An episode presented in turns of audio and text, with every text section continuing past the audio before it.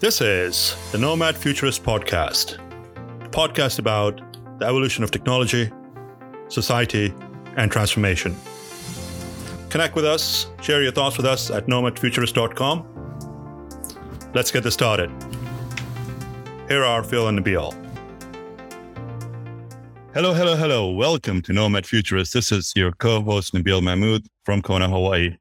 This is your co-host Phil Collins from Montclair, New Jersey. Phil, it's just you and I. What a year this has been. It's uh, it's it's been a crazy one. It's tough to see that it's over, but it feels like it's lasted forever. It's one of those uh, weird situations where it feels like the beginning of the year was just yesterday and uh, a million years ago.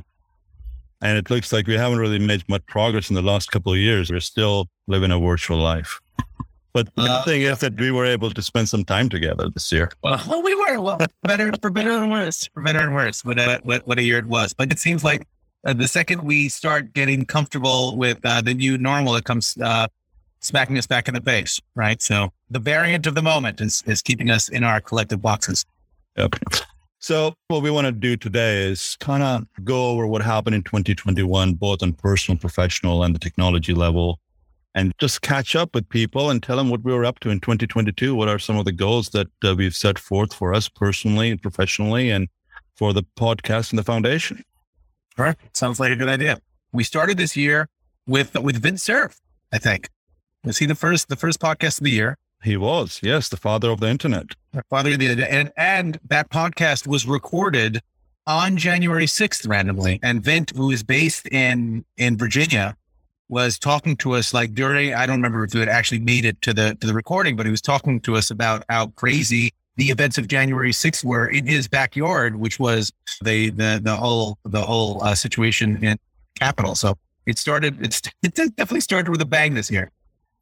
Yeah, that was quite an interesting time. Um, so, so as we look at uh, technology, particularly in twenty twenty-one, it can always be interesting to reflect on what we thought was going to happen and what actually came to fruition. Reflecting at everything from hybrid work to multi-cloud to five G, cybersecurity, artificial intelligence, and all the fun technology integrations. How would you wrap up twenty twenty-one for us? Look, I don't I don't know that um, I'd have to go back and, and look at some of the recordings to see if any predictions that we made did or did not come true. I think it's tough to to categorize those predictions on on such a small time frame. But look, I think that we ended twenty twenty with everyone kind of engrossed in this work from home, uh, acceleration of of, of the, the, the digital disruption and, and, and all that. And I think to the extent that our Uh, predictions were that there was going to be some permit to that that type of disruption, that going back to work was going to change fundamentally to a more collaborative type of uh, situation. I think that that was certainly borne out. If it if it wasn't before Omicron, it seems like it is it is only further entrenched. Where anybody that had plans to go back to work, I think Google announced the other day that they have shelved their going back to the office plan forever. It's just not even, there's not even a schedule anymore because there's no point. So I think there's, there's a level of permanence to, to the disruption that we've had. And, and, and, and we will be in this kind of hybrid working from home, leveraging digital means of, of communication as, as, as much as possible. And the in-person activities that we finally were able to experience in twenty twenty-one will continue to have significantly more meaning in in the years to come, because they're gonna they're going to be fewer and further between. Uh, I don't think I, I don't foresee a scenario where people are going to gather with the same frequency that they did prior to prior prior to COVID. What do you think? I totally agree with that. I think it's all become like a norm whereby people are, you know, fine with staying and working from home, moving away from the metropolitan cities into the nomad lifestyle. They can be at a beach and working. Only we could get a nickel for everybody that became a nomad. I feel like we should get some credit for that. Exactly. That'd be great. What do you think about the, the whole resignation era that started with COVID as being the initiator? I think it's a, I think it's an interesting one. We started to see this type of disruption in certain verticals. Uber was disrupting people that had taxis and, and, and whatnot. This giggy type of lifestyle, Airbnb disrupting hotels where people can then rent out their, their homes and whatnot. So I think that what what COVID allowed people to do because they were in their in their homes was to make the determination that they didn't have to focus on on on sing, a singular project. They didn't have to be beholden to a singular company. And people started recognizing the value that that that they are to their organizations is kind of a commodity in and of itself. So everyone became, to a certain, I want I want to say everyone, but uh, a lot of the people that were capable of working from home kind of recognized that they can really start their own enterprise, be more in control of their own destiny, and still have the same, if not more, level of, of fulfillment within their careers. It was no, it's, we've gone to, the, the world had, had evolved away from the large corporate mindset even prior to COVID. But I think that people have started moving away from the idea that they are defined by the company that they work for, and started moving towards this notion that they, they, and still provide a level of benefit to uh, a number of different organizations and mitigate some of their exposure, be more in control of their schedules, be more in control of their finances, where they are um, not necessarily working to benefit someone else, but working to to really benefit themselves. And you see it across verticals. Obviously, the technology one is is a huge one. And at the same time, you had companies that were more comfortable outsourcing key elements of their own organizations, because just the physical notion of having, like you call, the bums in seats has been so irrevocably disrupted that the, the the distinction between having an employee and having, call it a contractor or a vendor, has been so blurred that companies are no longer that uncomfortable with outsourcing some of their their internalized labor, whether it's C-level or or down the line, and and people are standing some of that benefit. I will also say that to a certain extent, I think the, I don't want to get into a tax discussion because it's not really my purview, but there are some elements of the tax code that, again, prior to COVID, were, were designed in such a way to get people to start up their own L L Cs, even if they weren't planning on starting their own businesses, because of issues with, with itemized deductions and things like that, where it just is not that, that far of a stretch to suggest that you can take that L L C and, and turn it into an actual gainful employment that gives you a lot more control.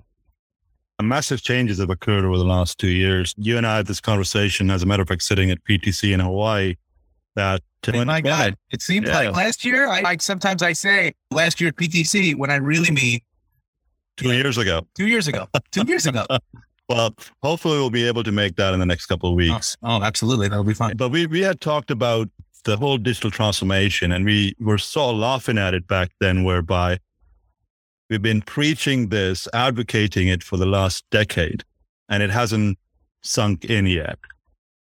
Now, over the last two years, it's become a norm. Everybody's talking about digital transformation as part of their business. What are your thoughts on that, with it being cross automation, with it being robotics, connectivity, and or organizational change? Where do you think we are? I, I mean, look, I think the you and I have been in like the critical infrastructure business as long as it has been a business. So just the notion of like the people that ran the I T organizations being for something, but the vision not really making sense to the people that control the purse strings um, is not a foreign one to to people that have been ensconced in that world. I think what what COVID did was it showed the need for it, because when people aren't at home, you need to have all of this capability internally to be able to manage your business remotely. And it just can't be like the stuff that you were, you were comfortable with from, from the eighties and nineties and beyond. So a lot of the elements that will likely be preached within organizations, whether it was, you know, financial or legal or, or just name a vertical, it doesn't really matter,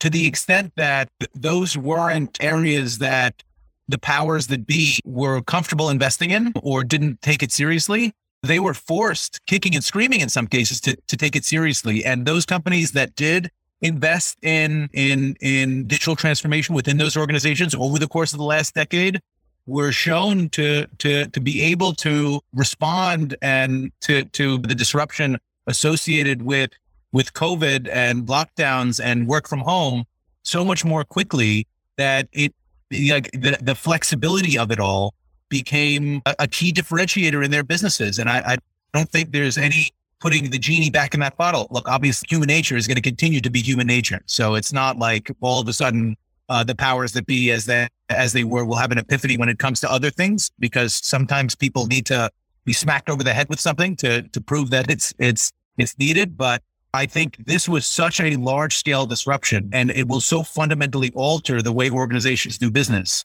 And so fundamental, everything into education, education, healthcare, like these areas that you would never think would would be able to quickly adapt to this this new world, have been slow moving. But once the pandemic hit, absolutely breakneck pace to make sure that you have the ability to learn from home, the ability to do telehealth and telemedicine, where if you don't need to come into a place physically, you need to stay at home. I can't imagine why you would ever go back to the way it was before. To. It'll benefit traffic. It'll benefit the environment. Forget about whether you have a mass pandemic. Why would you, why would you be around people unless you absolutely needed to? That sounds very antisocial of me, but you get the point. Absolutely. There's, we, we've got to look at all the good that's actually come out of it, right? I flew into Los Angeles a few weeks ago and I actually did see the skyline as we were. I don't remember the last time I did see that. San Francisco for that matter as well. So not having that many vehicles and people commuting is certainly helping the climate change disorder that we have been talking about for the last uh, decade I, or two. I, I think there's no question. I, that being said, I, I drive into the city a couple times a week and the traffic is back, right? So I think that it's one thing to be forced into our homes and and and to see those benefits because there's no choice. Air travel was significantly disrupted. You look now. Travel is back to where it was pre-pandemic levels. Traffic, at least in the city, I assume in Los Angeles as well, is back to pre-pandemic levels. So I think a lot of that gain that that that we got out of, of COVID, given the fact that people have this kind of fatigue of being trapped in their homes, we'll probably start to see, you'll, you'll, you're going to see smog in that skyline again, unless people focus on that as an inherent benefit, which is probably the subject of the different podcasts. And I think that's something that the cities and the counties probably need to adjust as well. I was actually in London recently, and uh, one of the things that I learned was that when you're coming to central London, you've got to pay a toll now. So it's like roughly about ten to fifteen pounds for a car that's relatively new and, you know, qualifies on their emission levels. But if it's an older car, it could be an excess of one hundred twenty pounds just to drive into central London. Those changes are bound to happen. So in general, I think the way we would uh, like to summarize twenty twenty-one is it's been a learning experience. It's been significantly transformational. We've adapted to technology. We have started to understand the value of technology, and it's creating opportunities for the next generation. There's no question. And it's also highlighted the existence of our space. I can't enough talk about the When when this whole thing started, I guess it's, it'd be a year and a half in review at this point. I don't think uh, there was a huge light on the importance of the underlying infrastructure that operates our digital world. And I think that given how how large the disruption was and how much people started to acutely depend on digital infrastructure, you now have people that are focused on the resilience of internet connectivity at their homes, the the impact if A W S goes down or Google Compute is, is impacted by some sort of an outage. You have people that were not involved in technology at all talking about what's happening in, in data centers and what's happening with internet lines and, and things like that, because there's a clear impact on on their lives. So I think our goal of uh, demystifying technology, our goal of of shedding light on the the an industry that, that has for far too long been in, in the background couldn't have come at At, at a better time. And of course, it was born out of the fact that we were able to to focus on this because of the pandemic. So it's uh, it's the chicken or the egg, I guess. Absolutely. So I'm going to make a couple of predictions over here. And and just to just to go back in time, I think in twenty twenty, when we launched Nomad Futurist, I had mentioned that we were going to be in it for a few years. And I, I predicted twenty twenty-five. So we're two years into it. We have seen about maybe eight or nine different variants thus far. And there will be more. We ran out of uh, the numbers now, and we are into Omicron and other Greek gods. Well, we'll, we'll reconvene next year with uh, with Zeta, with the Zeta variant. Exactly. All right. So faster digital connections powered by five G and IoT. I believe the G D P increased by one point two trillion to two trillion by twenty. Look, this is, this is, this is, this is your, your wheelhouse. So far be it for me to, to, to question any of those predictions. And I think there, I look, I think it's right. I think there's no question that there's uh, the, the, the dependence on digital infrastructure is going to require that cell phone providers, different data type providers continue to provide that throughput to all devices, not just for the benefit of cell phones, but for the benefit of autonomous vehicles and electric cars. You have a, I drive a Volvo. Volvo said that they are going to get rid of all gas powered engines by, by twenty twenty-five.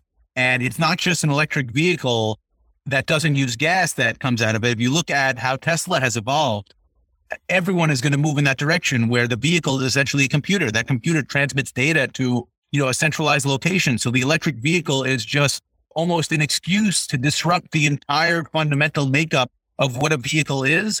And between autonomous driving and and all the other, you know, elements of, of data that's produced by by that vehicle, it's going to require tons and tons of, of throughput that are going to be achieved through things like five G, things like Starlink and and and what SpaceX is doing, and and and the ability to transmit data at at breakneck speeds, no matter where you are. In terms of the G D P, I have no insight into it, but those numbers keep on going up. So I have no doubt that uh, they'll they'll they'll go up significantly between now and then. Money seems to just be be created and and enter the the economy at, at crazy speeds, and I have no doubt that it'll continue to uh, to do so.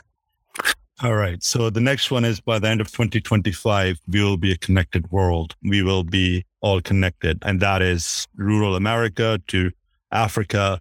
Everyone in the world will be connected. What are your thoughts on that? I think there's, again, no question, no question. It's happening already. And I think it's, it's, it's primarily happening as, as a, a consequence of like the next generation of how, how internet is going to be provided. I, I, I'll refer back to Starlink as an example, but there are all of these kind of wireless technologies that are going to come out that will allow you to pipe high-speed internet connectivity to every corner of the earth. And that's what's going to cause that to happen. And once that gets solidified, then you don't have to think about it in the same terms as dredging for fiber or doing what uh, Level three or or or, or who, Genuity, whoever they were called, B B N Planet, uh, when when they started doing it again, you know, across the the, the railroad uh, tracks when they were dredging the initial fiber that that created the high-speed internet of today in the U S. We've already seen it with respect to cell phones, the leapfrogging of of new markets that don't have older underlying infrastructure. They don't have a lot of copper infrastructure that needs to be upgraded. They've kind of leapfrogged us in terms of how to having to, to take a, a plain old telephone system type of environment and, and then move to cell phones. They just started with cell phones.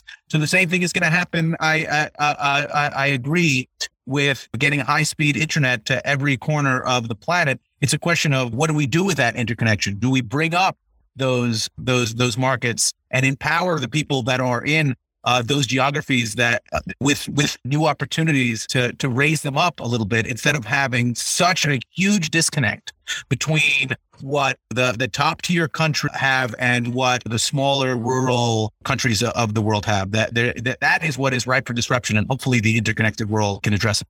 And we've started to see a significant amount of growth in actually those secondary markets in third world countries. Africa is on the horizon, so is Philippines and the other countries in, in Asia. No question. I, I, I believe by twenty thirty, we will have that infrastructure established globally, whereby we will have that last connect anywhere and everywhere in the world.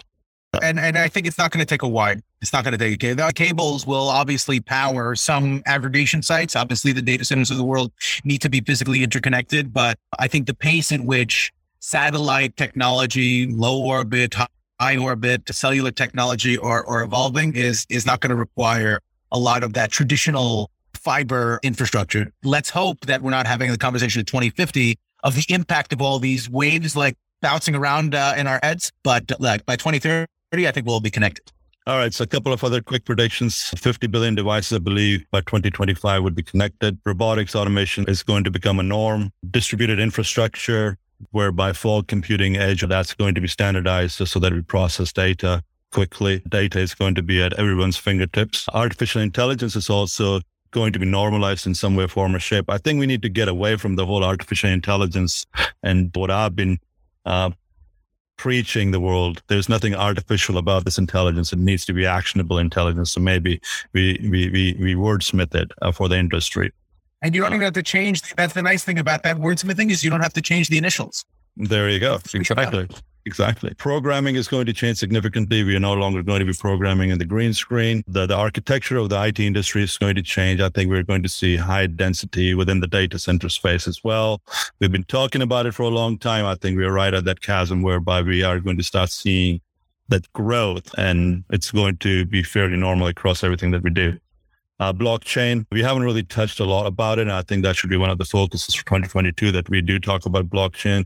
and maybe crypto, but I do feel that it's going to revamp the industry that we're in. The fun stuff, and with having gone through the COVID era, well, we were still in the COVID era, it's not over yet. I think the bio revolution and the integration of that with technology is something that's going to be a major topic of discussion in the upcoming years. Part man, part machine. There you go. I am one. Uh, no, you're not part machine. Just stitched together. Uh, before, I mean, Frank, Frankenstein didn't have any parts. He just had a lot of a lot of sutures. A lot of sutures. Exactly. Yeah. Well, I, I look. There's no question. It's exciting times. I think what what we need to do is make sure that you know people don't get scared of the potential disru- disruption to, to certain industries, and we as an industry and as as a society, try to live up to that, the, the kind of rising tide raises all boats, and make sure we're not leaving, you know, people behind, because the, the bottom line is this should be an opportunity for everyone. It should be an opportunity for everyone to grow and to, to have more efficiency and productivity within their lives. This should not disrupt mankind. It should make mankind more efficient. Absolutely. And I think there's this fear factor that uh, technology has taken jobs. And right. Part of our initiative as Nomad Futurist is to demystify technology, encourage people to come into our space. Like all the times over the over multiple centuries, jobs have been eliminated and they'll continue to be eliminated. But imagine how many other opportunities are being opened. So use this as, as a learning experience. We want to share the stories with people. We want to share potential opportunities with people. We started in this industry not knowing where this industry is going to go or what this industry would mean. And we have learned through the years. So life is constant education. So be open to it and and, and don't be afraid of taking risks or changing industries. Truer words could not be spoken. What the, uh, I'm gonna, we're going to shift to something personal just for a moment, because I said when you came on the thing that you look, you look great, you look energetic. And any listener of our podcast would probably know that within the last year, there's been some disruption in our lives beyond just the pandemic. With with you know, the happy birthday for the third time, with your third birthday, yeah, happened back in back in June. So I think I would speak for all of our tens of listeners when when when I ask, "How are you feeling, man?" I feel phenomenal. How is the how is the progress been of your? Absolutely phenomenal. I feel very fortunate, and and to have that experience with you, for for you to be right there with me, Phil, that was absolutely uh, phenomenal. uh, better, probably better for you than it was for me, but it, it's it's one of those things like shared the, those shared experiences are what you know bind people together. So I would do it over again in a heartbeat. But my gosh, was it scary at the time? Exactly. Yeah, let's let's not do it again. It hurt quite a bit. I, it's not. It's uh, I don't I don't I don't. It hurt emotionally. It hurt physically. But let's hope we never have to do it again. Absolutely. Right. Yeah. To answer your question, how do I feel? I feel great. I think it was just a validation of what we set forth as our goals and, and the journey that we have, we have set forth on as well with Nomad Futurist and finding our purpose. I've what, been a segue. what a segue. What a segue. So I've been talking after I came back uh, from the dead and, and getting a brand new sternum. I did some more thinking. I, I I tried to figure out and started connecting with myself to figure out what is my purpose as an individual. Again, I mean, I've gone through that six years ago. Not that I, I deviated or lost it, but it was more about how fragile life is. You can do all the right things. You can follow the protocol and follow medical science, but you still don't know. There is no guarantees. We were playing tennis and I wasn't huffing and puffing. I think I was in fairly decent shape. So the validation was very important, whereby it's about giving back to the community. It's about giving back to the society. It's about helping the younger generation. It's about creating awareness and embracing our voice and understanding the life and work balance. Unfortunately, in the society that we live in, it's really about work, work, work, and work. Nobody actually puts enough emphasis on life. And we have talked about this on multiple occasions, whereby if you don't have an opportunity to live, there's no work. So we need to learn and, and prioritize what's important uh, to all of us, and you know, try to do good things for others. I think at the end of the at the end of the day, if you if you look at it, and what you say is is obviously incredibly meaningful because of what you experienced. But when you see the fragility of life, you start thinking about like what. What would, what would the world be like if you left? Like, did you make it? Obviously you made a difference to your family and you made a difference to those people that are directly around you, but have you really used your time to leave, you know, a mark on this world to make sure it's a, it's a better one than the one you came into?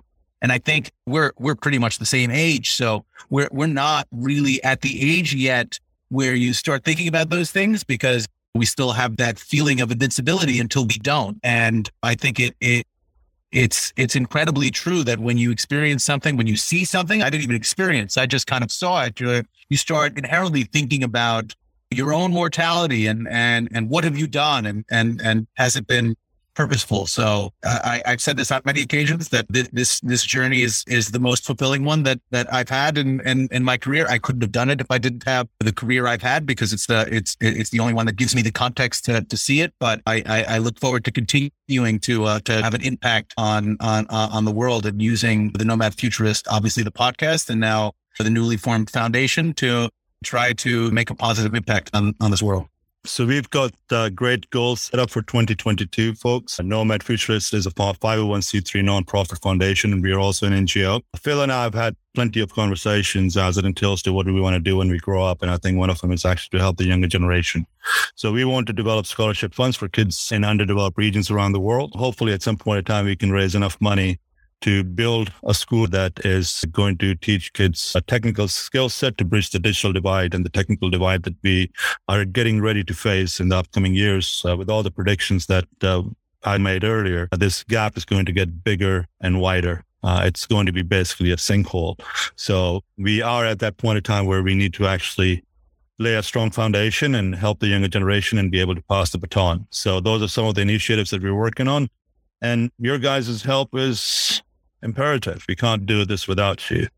And we are going to be on the circuit as well next year. I think I just signed up for speaking engagements, about a dozen of them for twenty twenty-two. Phil and I'll be in Austin as well, and we'll be spreading the word and uh, sharing our stories and uh, what we're trying to accomplish and give back. It'll be it'll it'll be an interesting year. There's no question about it, and and an exciting one at that. We're certainly looking forward to being in Austin and and and March and and talking about this very topic, the topic of how to find your unique talent and and, and bring it in, in, into our space. But fundamentally speaking, what Nabil says is entirely right. We're trying to build a foundation, make sure that the you know children who are exposed to technology at an incredibly young age understand not just how it works, but why it works. And that's going to be the way we we create the leadership of tomorrow, to bring the passion for technology and, and critical infrastructure that that we have experienced for our entire careers and and and expose that to, to children that can really make a difference in the future. Outstanding. And with that said, we are going to have plenty of exciting guest speakers joining us for the rest of the year. Oh my gosh, it's going to be it's it's it's going to be crazy. We're gonna, we're we're looking forward to to maintaining the same crazy cadence of releases and and and creating content and sharing the story of the people that have really built the world that that we all benefit from with respect to the, the digital applications and that we're all using. And everyone one of them has had an interesting, winding uh, story or road that we hope uh, will resonate with uh, with with the folks out there and and really help bring bring get excitement around people coming into our space.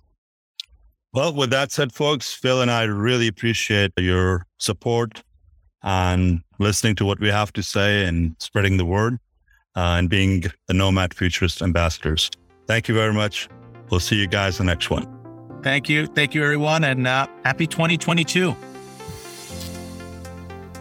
This has been great. Nothing lasts forever. Markets will come back. Currencies will rebound. Businesses will go on. And we'll all move on. That could happen next week, next month, or next year. I'm confident that those who prepare rather than panic will come out of this stronger. Thank you for joining us. This has been brought to you by Nomad Futurist. Check us online at nomad futurist dot com.